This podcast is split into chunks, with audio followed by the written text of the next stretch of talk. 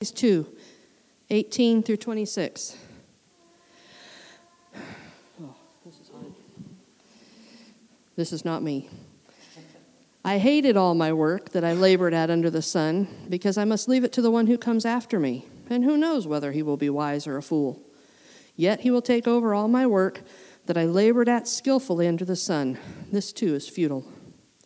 So I began to give myself over to despair concerning all my work that I had labored at under the sun.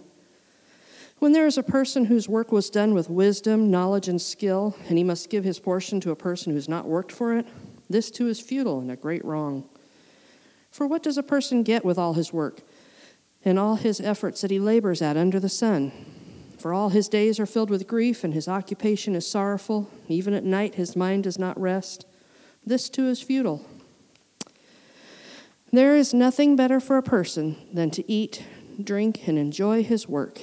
I have seen that even this is from God's hand, because who can eat and who can enjoy life apart from him? For to the person who is pleasing in his sight, he gives wisdom, knowledge, and joy.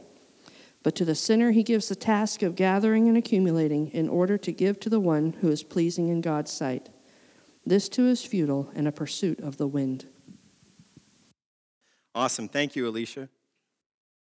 Um, we're, uh, we've been working on this series called Living by Dying, the, uh, the paradox of Ecclesiastes. And, um, and honestly, the word paradox is a great, uh, is a great translation for one of the words that is, is uh, 37 times throughout the entire book, is just repeated over and over and over again. Does anybody know the Hebrew word that we've been walk, doing? Hevel. Hey, Great. Hevel. Hevel, Hevel, everything is Hevel, the teacher says. It's this vapor, vapor, vapor. Everything is coming up as a vapor to me. All of life is a vapor. Humanity is like a vapor. Work and, and all of these things, they're vapors to me. And what he means by that, as we've, as we've shared, is, is, is a vapor is this illusory thing that we can see it. We know it's there, it's, it's real. We can even, to a degree, touch it. But when we try to grab it, we try to hold it, we try to keep it for ourselves, it vanishes. And this, this man in here, the teacher, he's like, What's up with that? He's wrestling with that question. Where, why is all of life this, this confusing, this, this vapor that is just sitting in front of me, tantalizing me, telling me I, it should matter, and when I grab it, it's gone? All of life is like how do I rectify that? And there's, and there's, there's truth and reality that is set here in the scripture. I, I, I recognize for, for the, uh, the believer in this, in this God that there is one who is to be feared and loved and followed. And yet, when I'm walking around the world, I'm seeing irregularities, peculiarities. How come the foolish people get the rewards? And how come the rich people are getting everything and the, the wise people are getting nothing? And how come everybody dies at the end? Why is that the case? I get why the foolish people should die, but how come the wise person is dying? I get that the poor person is dying, but why is the rich person dying? That's what the teacher is saying. Everybody is born the same way, everybody dies the same way. And it seems like everything that I do during the time is not having some sort of real effect beyond the human limitations that I run into and I encounter on a, on a daily basis. So, what do I do with that? The book of Ecclesiastes is all about this search for something tangible, something permanent, something eternal.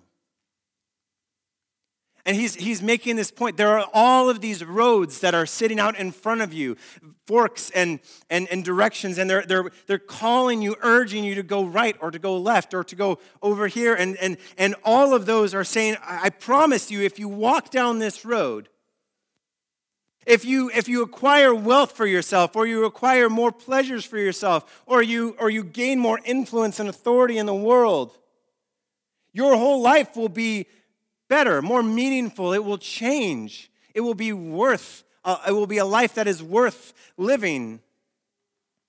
And yet he continues to encounter the more I seem to be living, the more I am also dying. I still die. We asked the question last week Does he who has the most toys win? And the, the, the real answer is no, he who has the most toys still dies, like the one who has no toys. They both die. There's a paradox, an unanswerable question that he is desperately trying to uncover. The, the, the, the, the, hard part, too, to, to rectify is that all of those things, gifts and uh, uh, wealth and, and, and, and, and authority and influence and, and, um, and, the, the good pleasures of good experiences of this life, art and humor and, and, um, and, and, and joy and affirmation and music and, and things like that, these are all good things. It's not like asking you to go and say, now, it's, it's not him, him uh, being tantalized with things that we know are not good things. He's like, no, they're all good things. All of these things are things you, you enjoy. What I'm asking you to do, what, what, what he's being tempted with doing, is to walk down roads that say, this good gift that you enjoy, I would like you to take it and see if, if that road leads if you just take that road all the way down, it leads to fulfillment and satisfaction in your life. And what he keeps doing is he keeps going down those roads and, and he reaches dead ends. And he has to turn around and walk back and try a different path until it reaches a dead end and he has to come back and try a different path.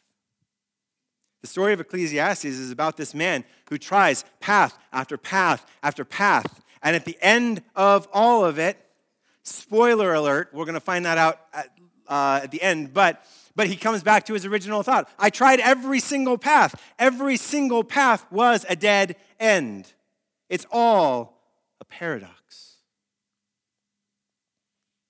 It's a, an exercise in absurdity, a problem without any satisfying answer, at least from a human perspective. Some have talked about the book of Ecclesiastes as, um, uh, as the feeling of utter darkness in order to better realize the power of the light. And the idea here is that, that we can grow, and especially in the church, and, and as those who spend all this time reading through the Bible and in Christian community and circles, we can grow very accustomed to grace. We can become like oh, almost too familiar with grace in our lives and, and the goodness of God. Uh, to the point where like we almost don't remember what it was like to not have grace. We're like, no, I'm just a grace-filled creature. I always have it. I'm always satisfied by the goodness of God. Who wouldn't be? And that's a great concept, but we also, but it also kind of, it kind of gently nudges us into this idea that, that, that we have become so accustomed to the good things of God that we never, we, we almost live in a bubble of Christianity where we don't have, we don't experience things that are uncomfortable or, or sad or hard, where, where bad things never happen to good people, and where the right thing is always said and done, and where wrath and punishment of God is not a thing. It's almost like we exist within this, this reality. And, and, and then, and then here's the deal. We are so accustomed to light that we look out and we see people who are wandering in the dark with their arms pushed out, trying to feel their way through this life. And we want to go over to them and go, What is wrong with you? Why is it that you keep feeling around for the darkness? Why? It's light outside. What do you not understand?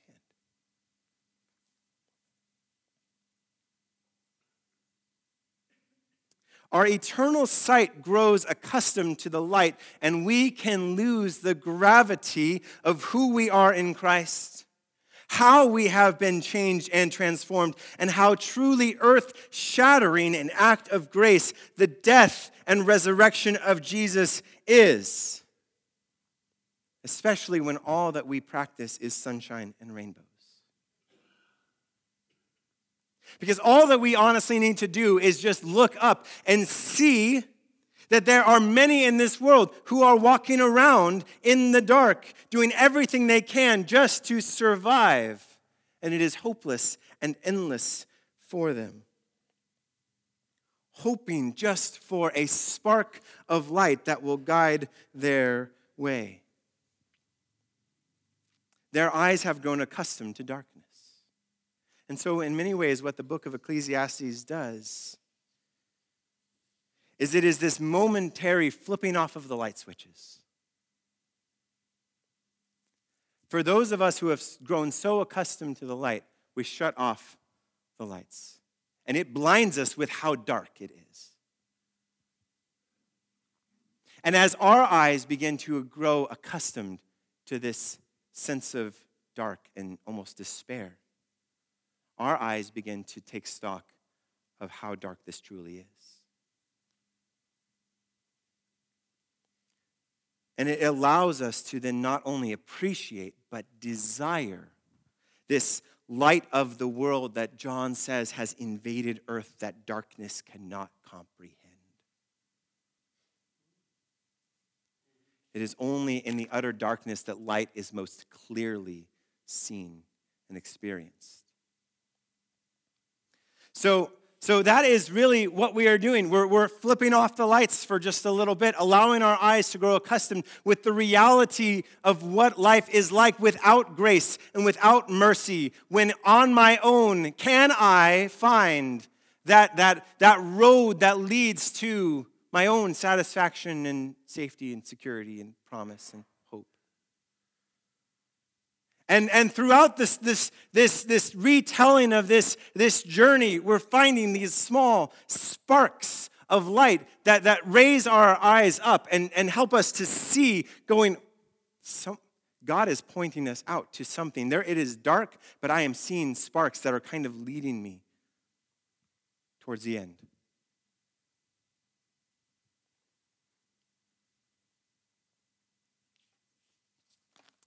This morning, we are going to hit on the third and final stop on the, the, the journey for life's meaning. And so we've looked at meaning and how we, um, how we, we, we, we feel, the things that we would feel in pleasures, and that which we would possess, the things that we can have. And, and now we're going to look at that which we do.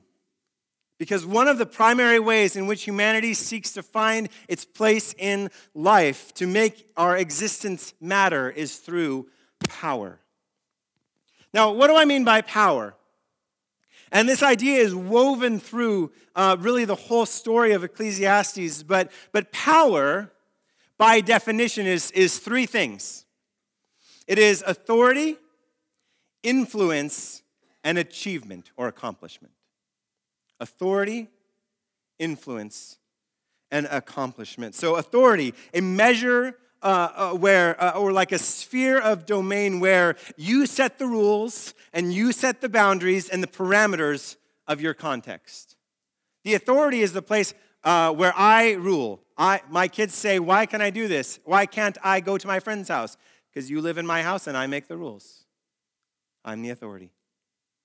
And they question that, and I go, I'm sorry. I, sometimes I have good answers for them, and sometimes it's I make the rules, and I tell you, you can't.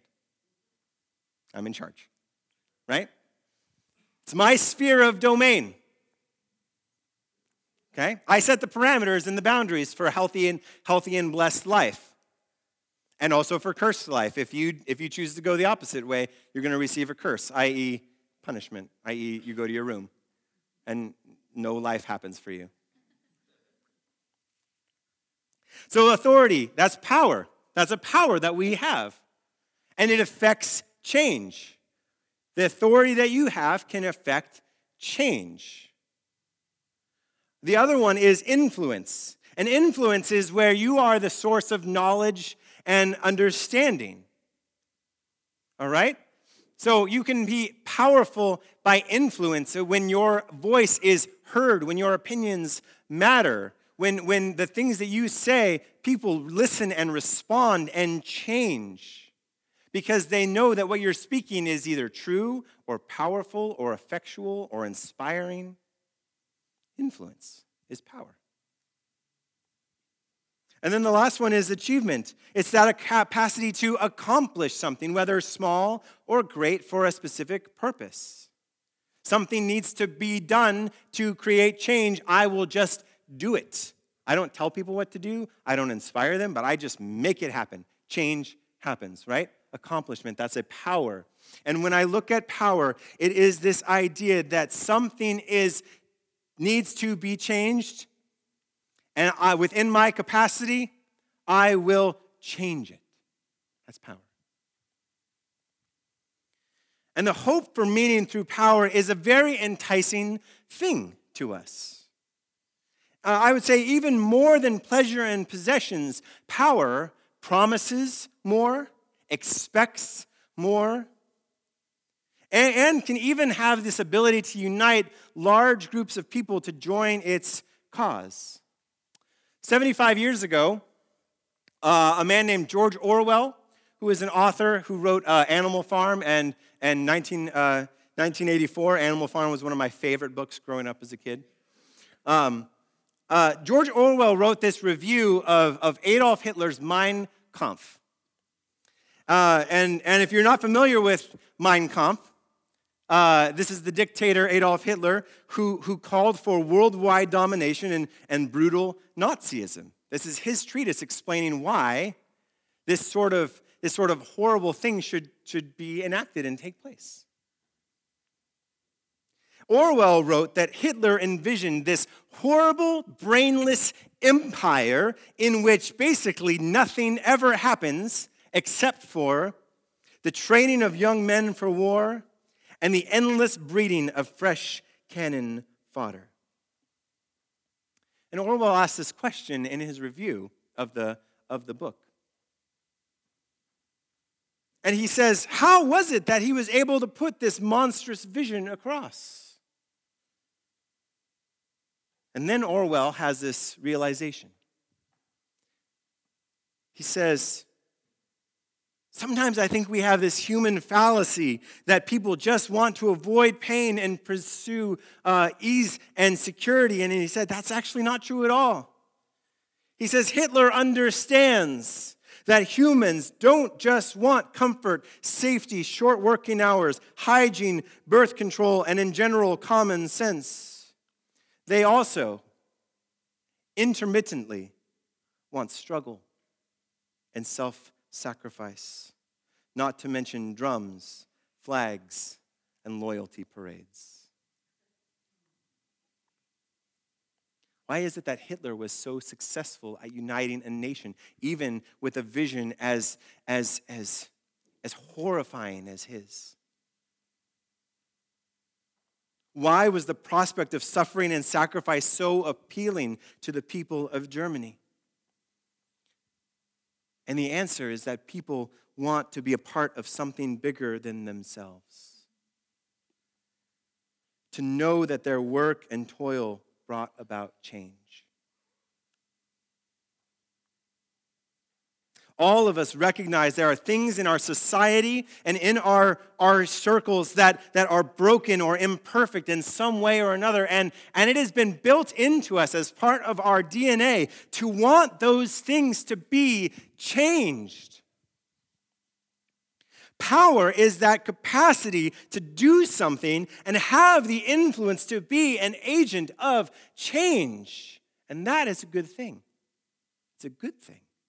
It's a gift. It is uniquely tied to this prospect of hope that somehow, in some way, we can change the present circumstances and bring about life as it was always intended to be. And we believe that because we have seen it happen. If we're honest, we have seen the effects of power in good ways in our world. We have also seen it abused and misused and create chaos and destruction and death. Our world is full of these historic and life altering moments.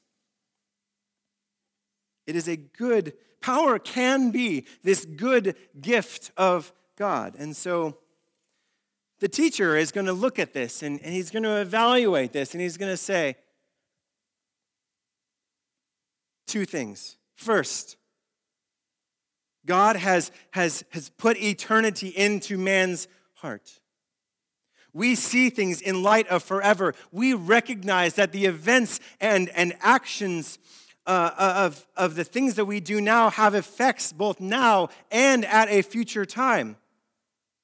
He recognizes that. He said, There is, we have a, a, a sight that, that points us beyond ourselves.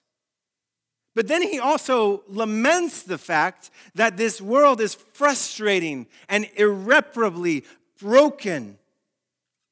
That in place of justice, he is finding instead wickedness, and in place of right living, more wickedness.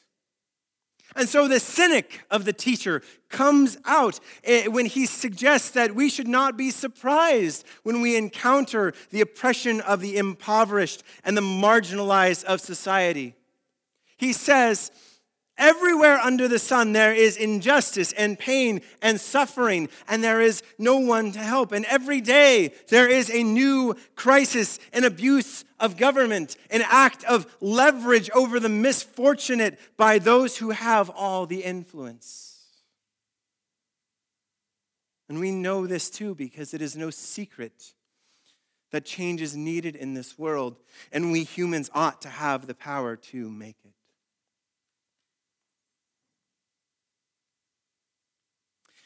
And beyond that, there is also a desire within us because, because power is, is, is something that enables us in a, in a weird, strange way to live on long after we have died.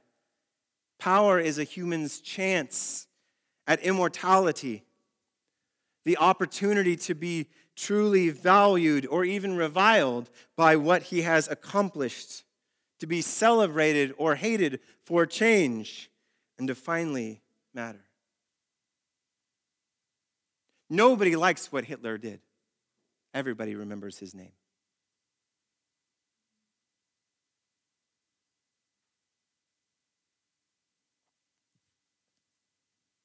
So, the teacher is going to come to this point and he's saying, okay, so if ever there was something, no, not on pleasure, not on possessions, but, but power,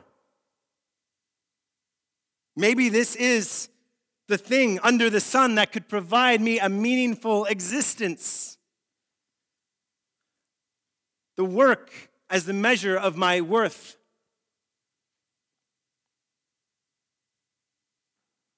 So, what do we find?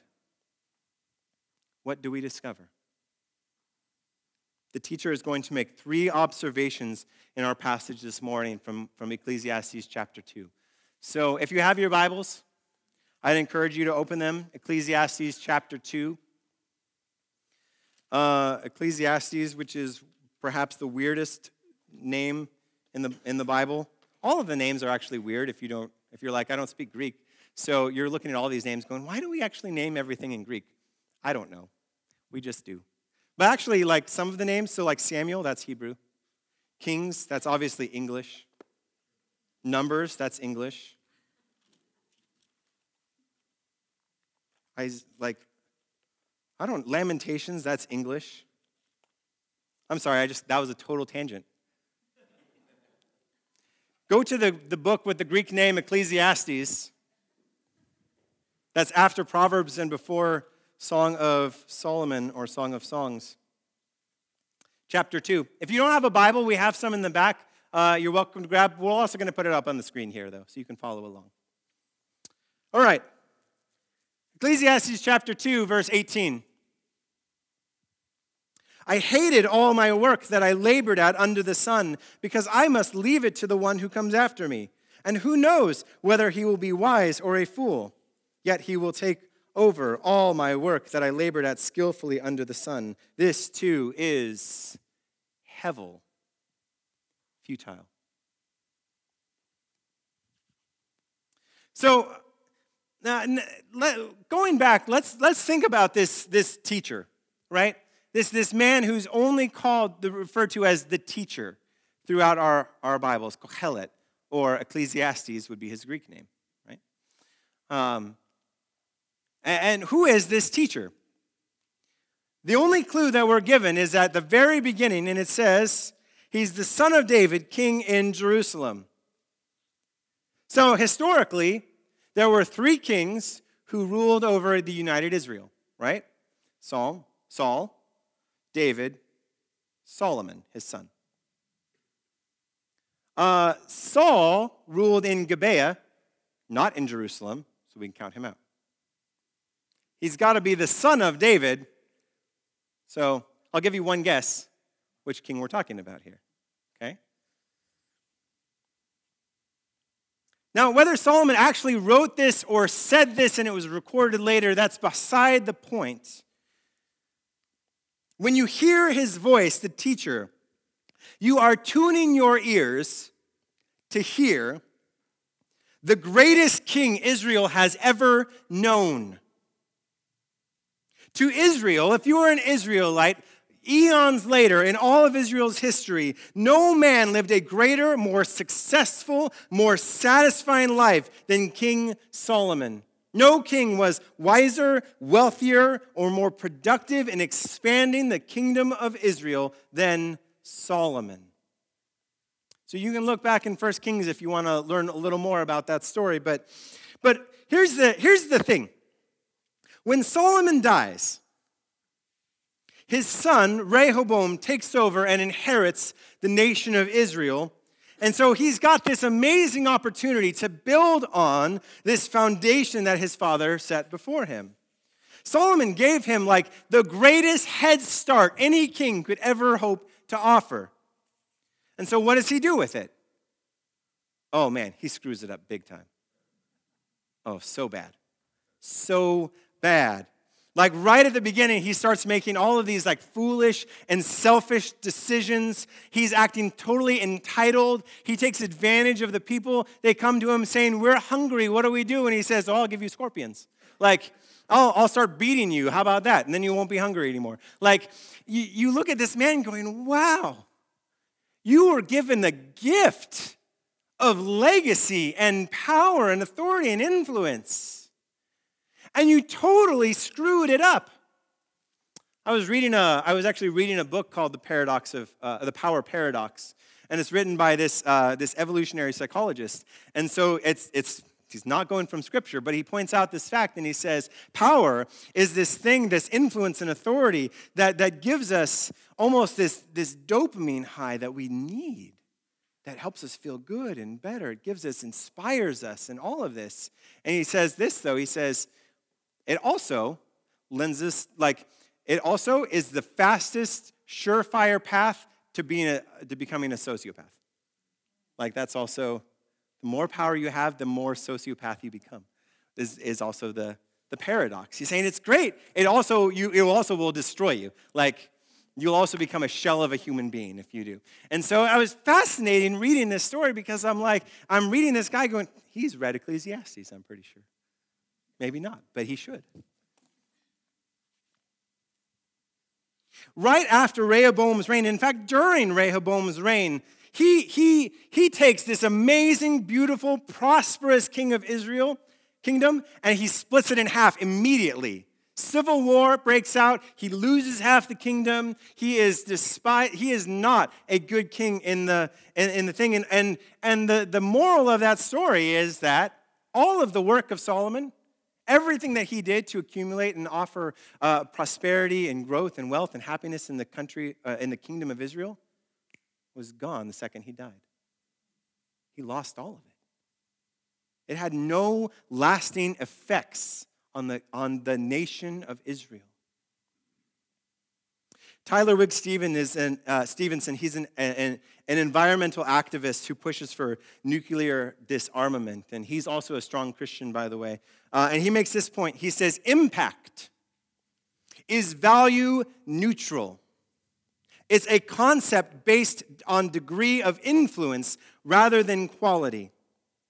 If I make an impact on something, All I've done is hit it really hard with no guarantee that it's better for the collision.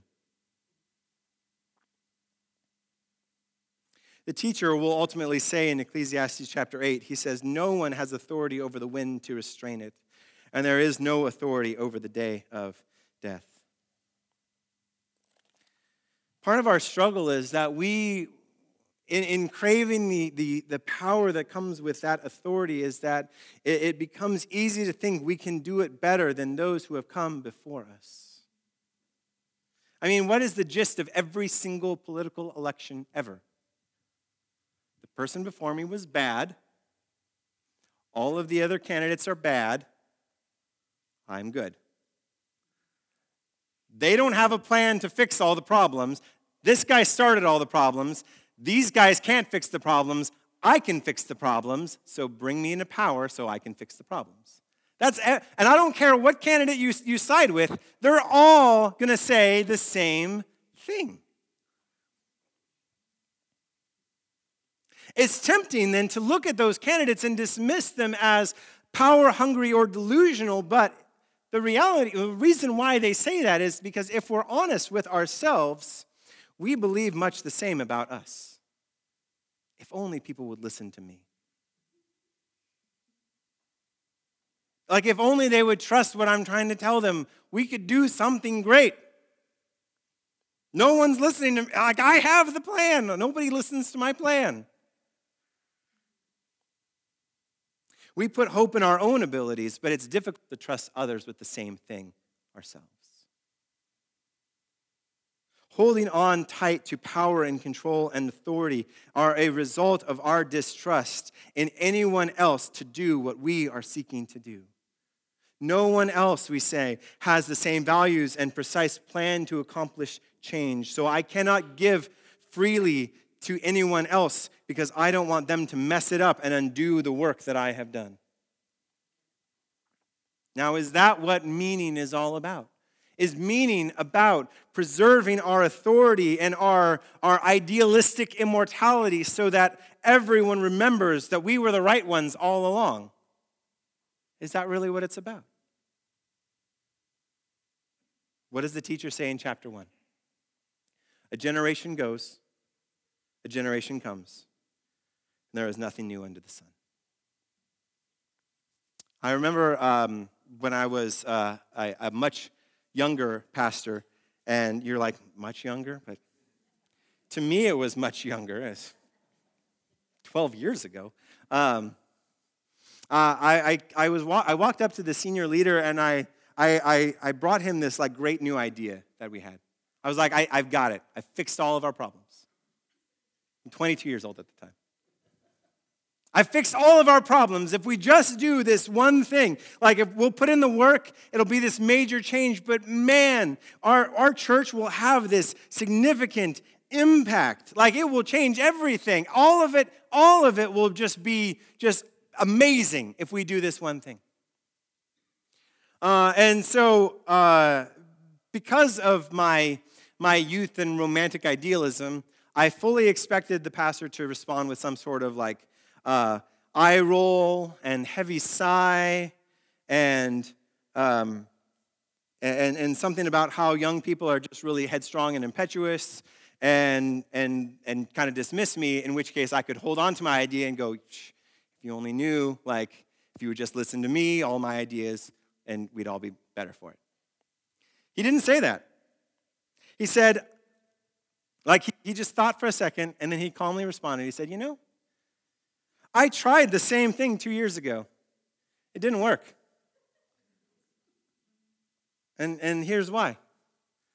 And so I listened to him and I realized something that what I was trying to do is I was trying to raze the foundation of the man who had gone before me, who had experience trying and failing and trying and failing and trying and failing and finally trying and, and succeeding at something.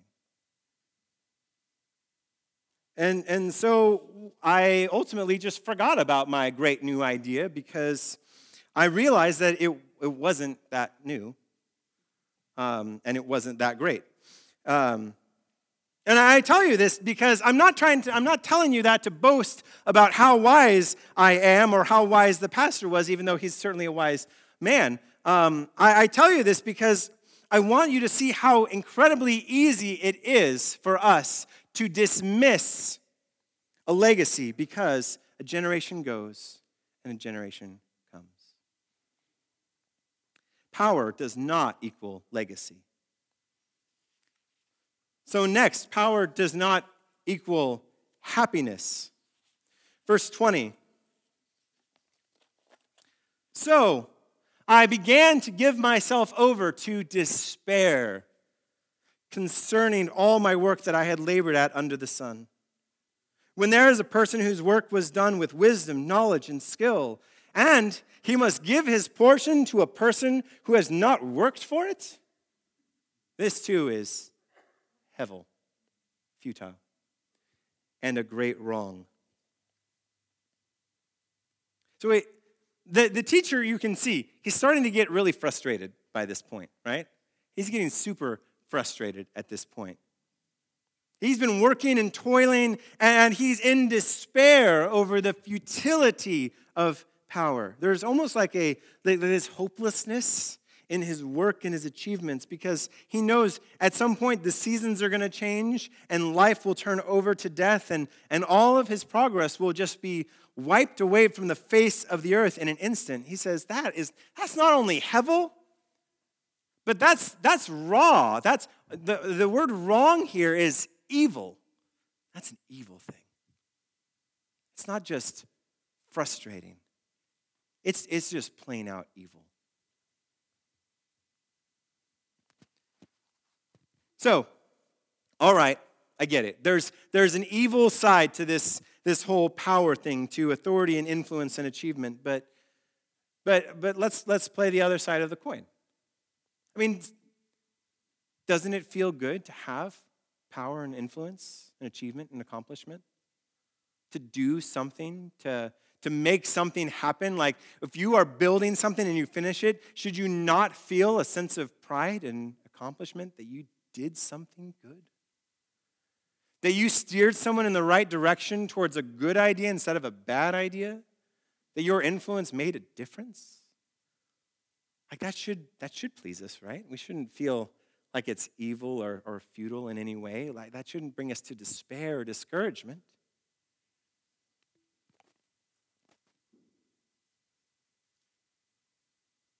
Um, a, a, few years ago, I was I was working uh, for a, uh, a graduate school, and I oversaw about 120 students at any time, and I would just help them uh, with problems and advise degree programs, and I was a support person to them. And, um, and I loved doing that. Like, I felt like I was making a real, sincere difference in, in these people's lives, in the future, and, and because it's a Christian grad school, for the, the, like the kingdom of God. I was making inroad, like God's kingdom was getting worked out, and I had a part to play in all of.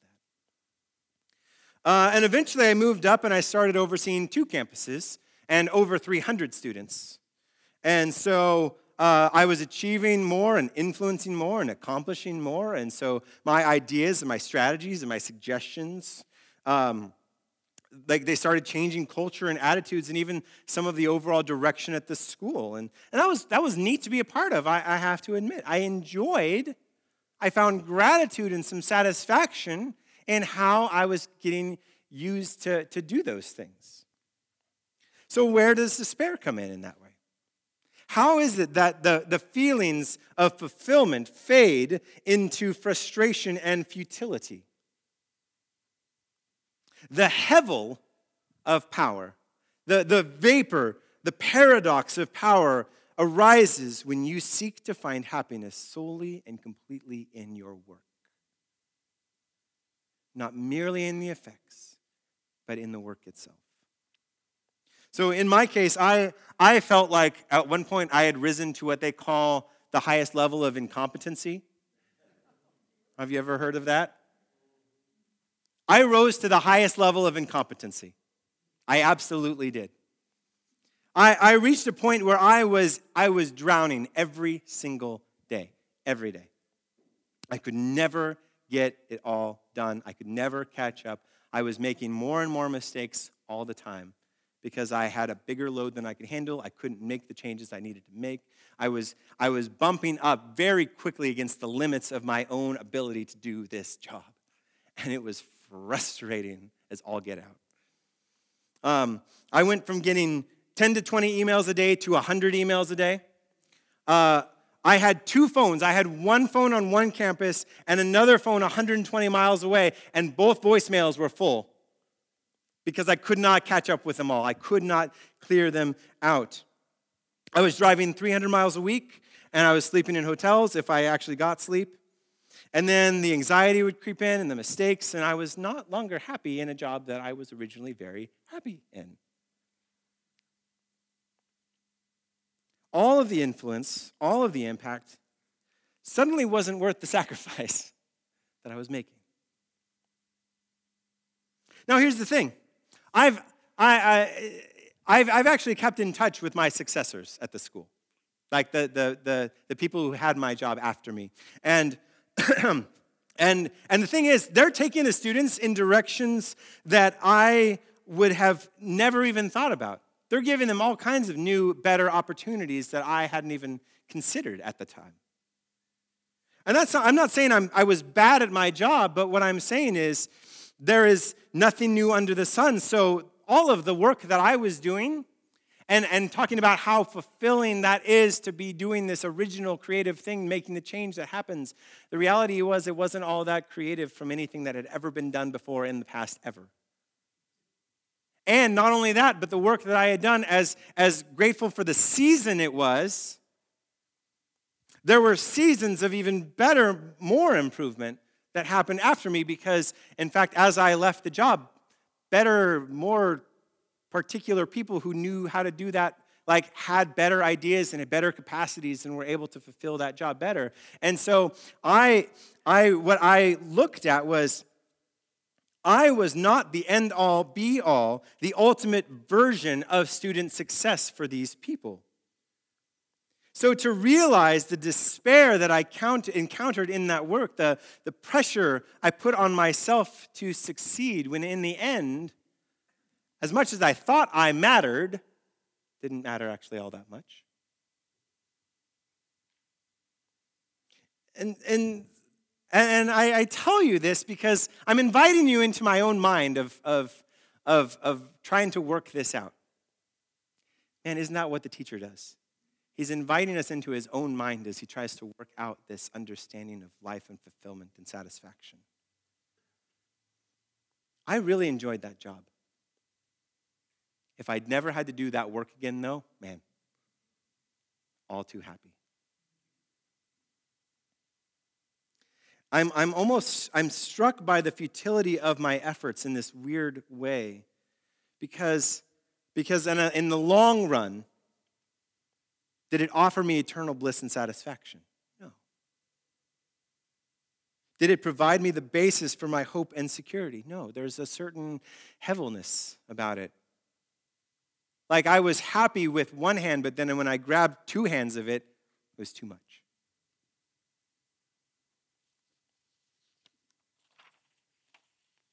The pursuit of power, the pursuit of that identity that comes with achievement and authority and influence is very easily shaken. It's very easily lost, and with it goes self confidence and security and even joy. And so, for this reason, power does not equal happiness. So, what about rest? Can power equal rest? Verse 22 For what does a man, what does a person get with all his work and all his efforts that he labors at under the sun?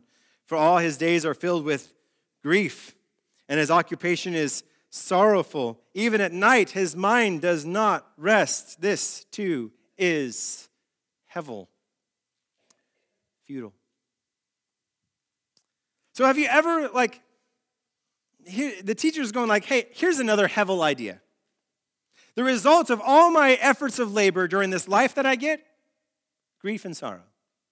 My mind is running 24 7. It is constantly pushing for the next best thing, and it never ends. The road never comes to a head, the horizon never gets closer. Power is this restless road. Have you ever thought, like, if I could just blank, everything would change? You ever thought about that? If I could just do this, everything would change. If I could just get that college degree, if I could just get married, if I could just get that career, if I could just do that one thing that I've always wanted to do to make that difference, things would be different. I could finally rest, satisfied, knowing that I have my bucket list has been crossed out. We long for that one achievement that will validate our existence, that will make everyone around us appreciate us as meaningful human beings. There's just this one problem we have limits. We are not strong enough, we are not smart enough, there's not enough time, other people don't cooperate, etc. Sooner or later, no matter how capable you think you are, you will eventually hit that wall. Something will happen that will make you realize that as a human being, you are limited. So we get tired, as the teacher says. We can get overwhelmed by busyness. And this even happens at the church. Churches can get overwhelmed by busyness. You, you, you may notice that our bulletins are not filled up with events and classes and meetings and, and something for the young and the old and the male and the female and the married and the single and the theologian and the social liberator. Like we don't have all, like we don't have something for everyone. Now, if you are a theologian, I am too, and so I, we can always do that. But we don't list it in the bulletin of saying, here, here's a special time for theologians to come gather. Okay? Um, we don't have something for everyone here. And, and there's, there's three reasons for that. One, we're, we're too small to have something for everyone. We can't just have something for everyone because there's not enough of us to have something for everyone, right? That's one. Two, we have, um, we have committed to being a simple church. We gather in small communities and mentoring relationships, and we allow for God to work out uh, through these grace filled moments his, his plans for us and for spiritual maturity and life in Christ. So, our, our, our, our, our plan, our, our, our, our value is to keep things simple, to not overcomplicate the process of spiritual growth and maturity. Now, here's the reason number three. The other reason is what David Gibson refers to as the bottomless pit of good and godly gospel tasks to be accomplished. There's always more to do and perennial guilt to live with when it's not being done. And some of it is chasing after the wind because we try to gain things in ministry that we were never called to receive. Gibson goes on and he says, We usually think life tomorrow is going to be better than life today because tomorrow we'll have achieved something new. Tomorrow we'll spend more time with the Bible. We'll finally tidy the house. Tomorrow we'll complete the dream move, the promotion, the degree, a marriage, the deadline. The teacher's point is that to live this way is like shooting yourself in one foot so that you can hop more quickly on the other. We do this all the time. Why not stop and enjoy today in very real ways? Power is that ability to achieve and to attain authority and influence, but it does not equal rest. Having a goal is fine. Building an identity is, is, is okay to a degree, but, but once those things become the end all, be all, it becomes a tireless pursuit. You will live or die by that identification. If you, if you, if you are saying, I am the ultra mom, if you live your life by being the ultra mom, you, you will forever be bound by that identity.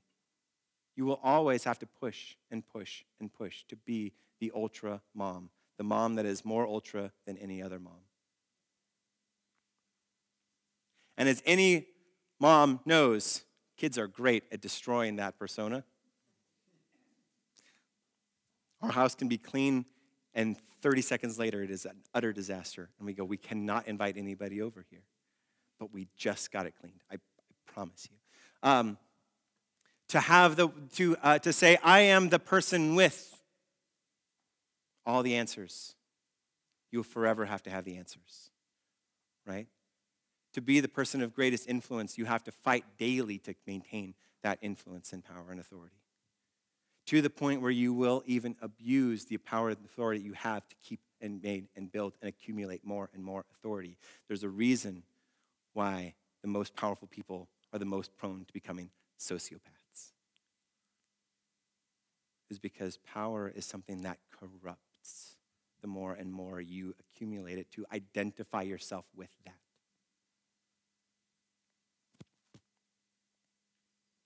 At some point, you and I will come face to face with our limitations as human beings. All of us have experienced the frustration of our own individual limits. And so the question becomes how much stock have you put into your hopes and your dreams for authority and influence and achievement? What is it that you are willing to lose for your goal and for what purpose? Can it really guarantee ultimate fulfillment and purpose in your own power and strength? Will it be worth it in the end? Power does not equal rest. The teacher has, has, has walked down this road and he is, he is reaching this dead end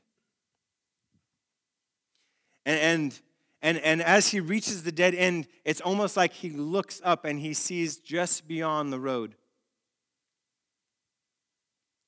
And this spark of light awakens within him somehow. And he says, verse 24, there is nothing better for a person than to eat, drink, and enjoy his work. I have seen that even this is hevel. No, not hevel is from God's hand. Because who can eat and who can enjoy life apart from Him? For to the person who is pleasing in his sight, he gives wisdom, knowledge, and joy. He gives wisdom, knowledge, and joy. But to the sinner, he gives the task of gathering and accumulating in order to give to the one who is pleasing in God's sight. This, too, is Hevel and is a pursuit of the wind.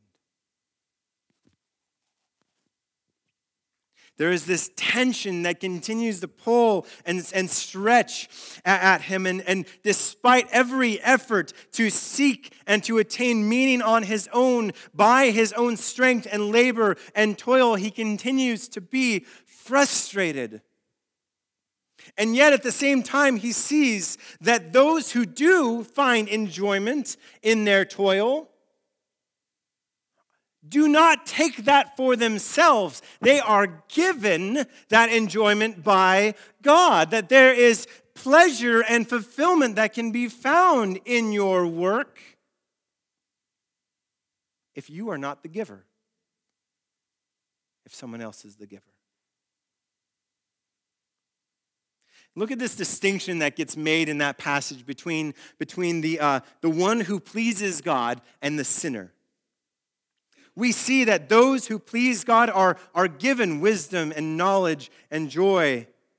That those who are somehow already fulfilled and happy are given more power. But those who do not please God, who pursue power and gain for their own agenda, their own priorities, their own legacy, they find what? frustration and hevel at the end. To them, and ultimately to the teacher as he goes through, their fruit is not fulfillment, but futility. The difference between the righteous person, the one who pleases God, and the, the sinner is not mere morality. It is not more perfection. The one who pleases God is not simply more perfect than the one who does not please God. The difference between the righteous person and the sinner is not perfection, it is not morality, it is humility. It is humility. There's a tendency to think that my righteousness is on account of who? Me. That my righteousness is because of me. My works, my speech, my character, my contributions, my positive attitude. It's me. God loves me because of me. He's pleased with me because of me. Now, hold on. Doesn't that sound a lot, though, like accumulating and gathering? A tireless, endless task? Doesn't that sound like a tireless, endless task? To constantly have to work for your being pleased, for your righteousness? To toil at and labor at so that God will be happy with you, only so that at the end of the day you can claim that the one who God is pleased with is you because of who? Because of you? Is that really all we're doing? Humility will say instead, This is not my work. This is God's gift. The work that I have been given is not for any purpose that I want to gather and accumulate for me. The work that I have been given is because God has given me gifts that I will continue to use and steward and enjoy and I will cultivate. But in the end, it is nothing that I can take with me. It is nothing that I need to stress out about. Uh, a wise friend recently gave me this advice regarding my work at the church. And he said, At the end of every day, and I, I do this, I practice this every day. At the end of every day, you get in your car, you give thanks to God for his church, for what he is doing in the church, for how he is moving and growing, for your opportunity to play a part in it for this time. And then you hand it over to him and you say, God, this is your church. You're going to do with it what you will. I'm going to go home and I'm going to enjoy my family. I'll see you later. And I leave the, the, the church to God because it's His church to do what He wants. Do I need to bring it home and tirelessly 24 7? think and strategize and work and, and, and process and try to reason. How do i do this better? How do i how do i this person's happy with this and then the same another person is unhappy for the same reason why this person's happy. How do i there's a paradox with you all. No i'm not saying it's you but i'm saying ministry in general tends to lend us to these sort of situations where where where where it is it is a there is no perfect way where everybody's like yeah we're all happy with this choice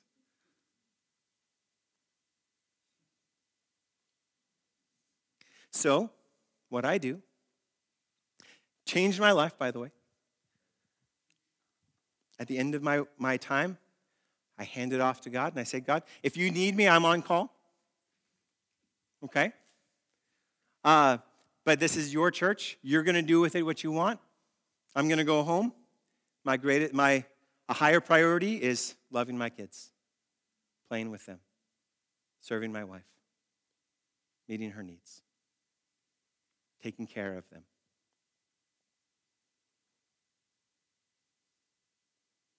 My righteousness is not found in the success of this institution.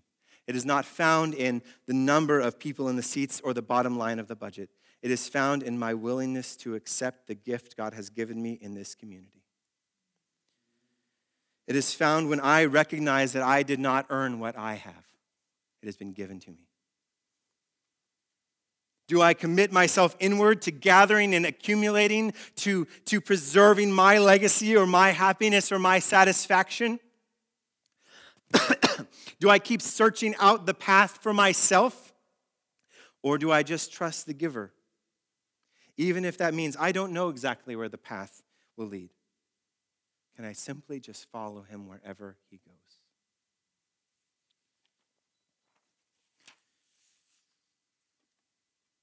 in, in the gospel, the good news, the, the thing that, that so captivates us in this community, we see Jesus Christ, who came in, in utter, total power, but was never corrupted. A man who, who used his power to serve and to sacrifice and to save. In Jesus, we finally see what our hearts have been longing for. We see a power that is controlled by love. It does not discriminate, but it handles each of us with mercy. Jesus never advocated a mad scramble to the top of the power ladder. Instead, what does he talk about? Taking the least important seat of the banquet table. Being a servant to all, washing feet, accepting friendship of people who, who would, we would otherwise wince at.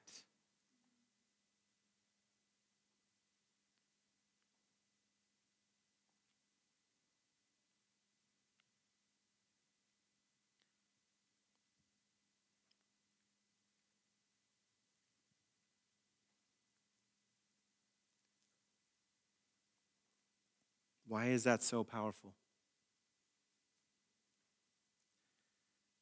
It's powerful because once we realize what Jesus has done for it, for us, we don't need the false badges of importance and power. We don't need the approval of other people because all we need is found in the love of God. And so, authority and influence and, and achievement are not ours to hoard because Jesus is the only authority we ever need. Jesus is the only name that we want to be known. Jesus has done all that we could ever do. When we are pushed up against the human limits of power, Jesus shows us what that gift is meant for. And in doing so, we are not only invited, but we are compelled to actually hand that over to Him. Hand over that authority. Hand over your influence. Hand over your accomplishments to Jesus. It's His works, it's His power, it's His authority that we dwell in and live in. And we trust that that gift will be used rightly in His hands.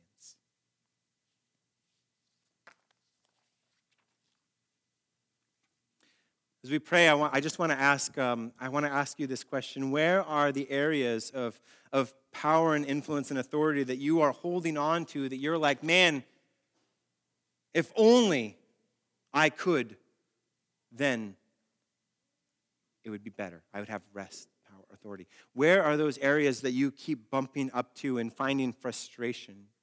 Where you are driving yourself insane over and over again, trying to beat your head against the wall to make something different. And all you recognize is that the impact that you're making is just hitting the wall really, really hard with no degree of understanding how it will go.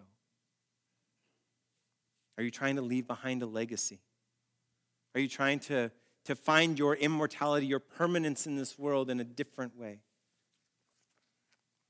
The way that, that seeks for the self, the way that, that aims inward and points inward and tries to, to solve the problem for yourself. It, it is an unsolvable problem from our standpoint.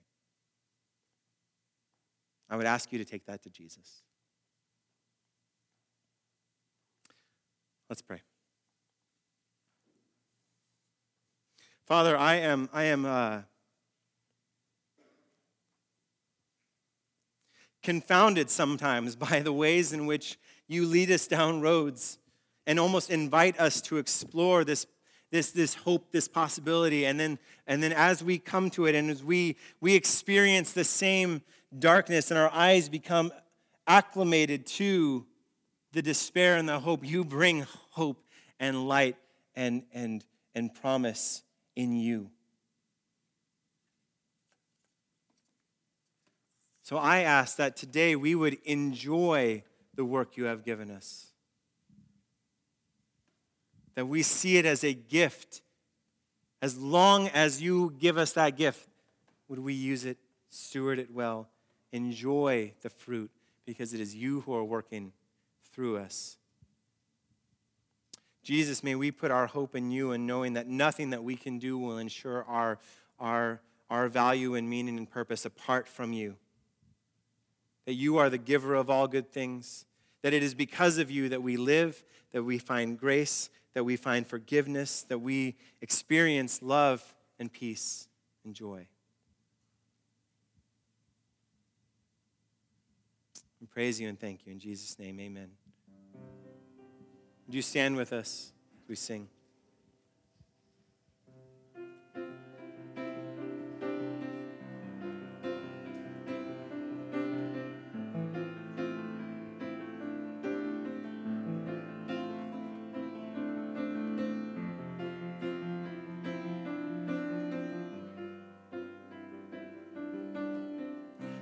My hope is built on nothing less than Jesus' blood and righteousness.